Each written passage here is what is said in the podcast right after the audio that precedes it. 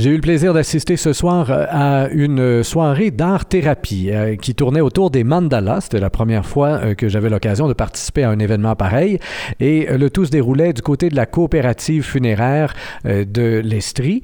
Céline Tétu, art-thérapeute pour, et, qui donne finalement des sessions du côté de la Fondation québécoise du cancer, de Cercovie et du Centre Léland du côté de Magog, était ce soir finalement la personne référence pour accompagner cette soirée de mandala. Elle est en notre compagnie et on va revoir un peu avec elle finalement le cœur de ce que c'est exactement le mandala. Alors, Madame Tétu, bonjour. Bonjour. Alors, nous dire tout d'abord eh, le mandala. Vous avez parlé dans votre présentation, entre autres, de Carl Jung, qui est quand même un, psychologue euh, bien connu dans l'histoire euh, et qui est, euh, qui est tout aussi important finalement que Freud et qui a apporté énormément dans la psychologie moderne. On le redécouvre aujourd'hui. Comment est-ce que lui, à l'époque, avait intégré les mandalas dans sa, dans sa pratique? Alors, Carl Jung est allé, euh, dans sa quête personnelle, est allé en Orient. Et en Orient, il a appris toutes les connaissances sur le mandala. Et il s'est mis à l'utiliser dans sa, sa, pratique personnelle. Et c'est là qu'il a découvert que mandala équivalait soi. Alors, c'est ainsi que lui, il a réalisé que lorsque il dessinait des mandalas, c'était le message du soi. Et c'est là qu'il l'a intégré auprès de sa clientèle il voyait que ça leur faisait un bien énorme lorsqu'il l'intégrait, lorsqu'il le pratiquait, il le, développait, il l'utilisait euh, souvent. Donc, c'est une façon de se projeter soi-même sur le papier. Et euh, vous avez euh, dans le mandala, évidemment, la base du mandala, c'est le cercle, hein, pour les gens qui ne connaîtraient pas. Alors, c'est le cercle. Et après ça, ben, ça peut partir un peu dans toutes les directions à l'intérieur même du cercle. Oui, tout à fait. Le cercle représente la vie. Donc, on, on commence avec la naissance, la maturité, la mort et la renaissance.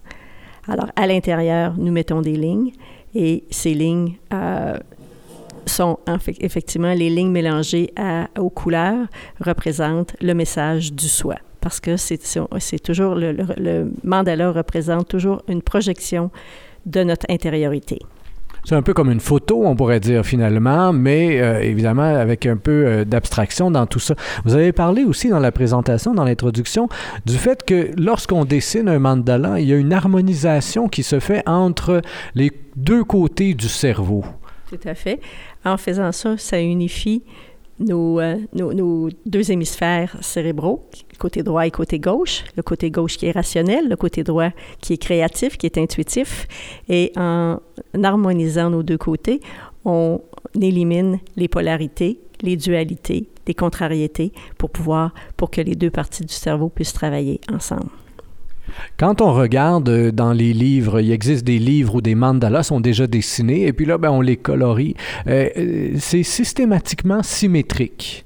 Quand vous faites des soirées d'art-thérapie, est-ce que, en général ou systématiquement, les gens vont aller vers quelque chose de symétrique? Pas nécessairement. Moi, je le dis aux gens, les la majorité des gens connaissent déjà les, ceux qui apparaissent dans les livres et puis souvent ils vont y référer parce que c'est sécuritaire, c'est déjà fait, ils n'ont qu'à ajouter de la couleur. Mais se laisser aller, faire tomber les résistances puis pour pouvoir laisser émerger quelque chose qui vient du soi, euh, c'est un défi. Mais lorsqu'ils réussissent à le faire, c'est surprenant de voir ce qui va émerger. Nous étions ici ce soir 13 personnes et il n'y avait pas un mandala qui était pareil, il n'y avait pas de couleur qui était identique. Tout le monde a laissé émerger ses propres couleurs. Et justement, vous en parlez là, des couleurs, c'est une des questions qui me venait euh, en écoutant les gens.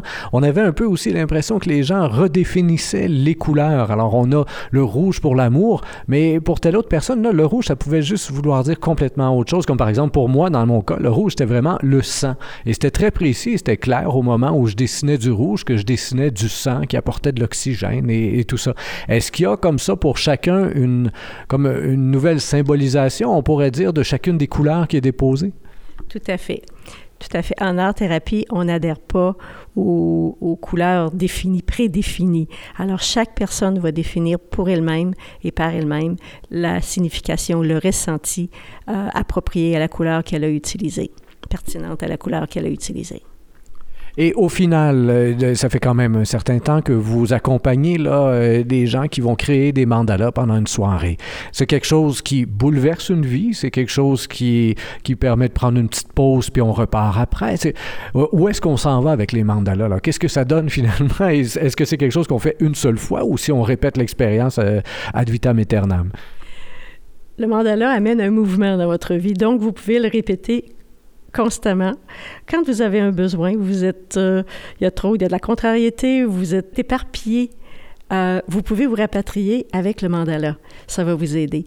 Ben, il y a quelqu'un qui a raconté que les Tibétains créent des mandalas. Ils travaillent très fort et lorsqu'il est terminé, ils le regardent et le lendemain, ils le détruisent. Parce que le lendemain, l'énergie est différente. Donc, un mandala représente l'énergie du ici et maintenant qu'est-ce que vous vivez dans les médias, dans le moment présent, ce sont les couleurs qui vont émerger et qui vont apparaître sur le mandala. Quand vous euh, organisez des soirées euh, comme celle qu'on vient de vivre avec des gens que vous accompagnez, par exemple, à la Fondation québécoise du cancer, alors là, on sait que les gens sont malades, on sait que les gens portent euh, beaucoup d'inquiétudes en eux et tout ça. ça. Ça leur permet de mettre sur papier leurs inquiétudes, mais est-ce que ça leur permet vraiment après ça d'être plus serein? Oui, généralement. Euh, à, la, Fondation québécoise du cancer, c'est un studio libre. Donc, les gens sont tout à fait libres de dessiner ce qu'ils veulent. Ceux ou celles qui décident de faire un mandala, souvent, initialement, va apparaître la souffrance, les inquiétudes, euh, la douleur, la colère même qui va apparaître ça va émerger. Euh, c'est parce que s'ils ont besoin de faire le mandala, c'est qu'ils ont besoin d'aller projeter ces émotions-là qu'ils n'ont pas eu la chance de dire ou de, de, définir. Mais tout à coup, en faisant le mandala, puis surtout lorsqu'ils sont accompagnés par une personne qui peut poser les bonnes questions, ils vont être capables d'aller définir leurs émotions. Par la suite, si on le refait, quelques semaines plus tard, on va voir que les couleurs ont changé. Parce que les émotions ont changé parce que tout à coup, euh, ils reprennent le contrôle de leur vie. Les, les, traitements se terminent, puis là, ils reprennent le contrôle de leur vie. Donc, les, les, images qui vont apparaître du mandala, qu'est-ce qui va être projeté sur le mandala, va être totalement différent. Une des phrases qu'on a entendues euh, à répétition ce soir parmi les 13 personnes, on l'a entendu un 5-6 fois certain. Alors, moi, je suis pas bon en dessin. Moi, je suis pas bonne en dessin, mais les gens commençaient par se justifier finalement en disant Mon, mon mandala, c'est pas, pas une œuvre d'art, ça se vendra pas de 300 000 cette affaire-là. Mais c'est pas l'objectif, justement. Et euh, ça, je pense que c'est un des points euh, que vous devez rencontrer souvent. Dans les réticences des gens, les gens ont de la misère peut-être à prendre le crayon après ma barre parce qu'ils ont peur de faire quelque chose de laid. Tout à fait. C'est la, problématique de nos sociétés où la performance est ce qui prime et ce qu'on exige des gens. Mais que lorsqu'on fait le mandala ou tout autre dessin en art-thérapie, ce qui est important, c'est la ligne, la couleur et la forme. Vous pouvez faire un gribouillis, vous pouvez faire mettre des couleurs sur papier, c'est ça qui compte. C'est ce qui vous c'est à travers ces formes-là, ces couleurs-là, que va se, révéler ou qui, va apparaître la transformation, le processus de guérison. Mais il faut lui donner une chance. Ce que vous parlez, ça s'appelle les résistances. Les gens résistent parce que dans notre société, on exige les performances. Et c'est là qu'on réalise la souffrance des gens. Ils résistent au changement, au mouvement. Et lorsqu'on permet un mouvement dans sa vie, on ouvre des portes. Donc, c'est important de pouvoir se laisser aller, si ce n'est qu'à mettre une couleur ou une forme sur un bout de papier. Déjà, vous avez enclenché le processus. Et euh, vous mentionniez euh, en introduction aussi qu'il y a des sites web faciles, euh, j'imagine, à trouver, là, dans lesquels on a des réserves, des banques de mandalas un peu déjà faits, sur lesquels on n'a qu'à coucher des couleurs. Est-ce que c'est aussi efficace, si c'est pas nous qui dessinons le mandala, que de prendre un mandala comme ça et de simplement le colorier? Ce que j'ai lu, j'en ai jamais expérimenté moi-même, mais ce que je lisais, c'est que les gens les utilisaient, c'était comme une forme de méditation. Ça pouvait les calmer, ça pouvait les apaiser, euh, surtout quand euh, l'esprit est affolé ou l'esprit est endeuillé.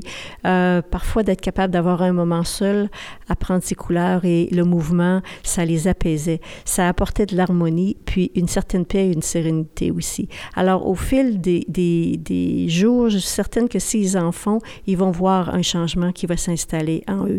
Ce que j'ai lu également, c'est que la dame qui les faisait, je crois que c'est une dame qui s'appelle Claudette Jacques, elle disait que les gens pouvaient sortir du cadre dans ce sens que les lignes qui sont déjà sur, sur place, qui sont couchées sur cette feuille-là, peuvent être modifiées si la personne choisit de, de, de se les approprier.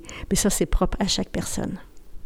Très bien. Alors, Céline Tétu, art thérapeute, merci bien de votre collaboration euh, ce soir. Chers auditeurs, comme toujours, je vous invite à partager cette entrevue sur Facebook, Twitter et autres réseaux sociaux. Au microphone, Rémi Perra.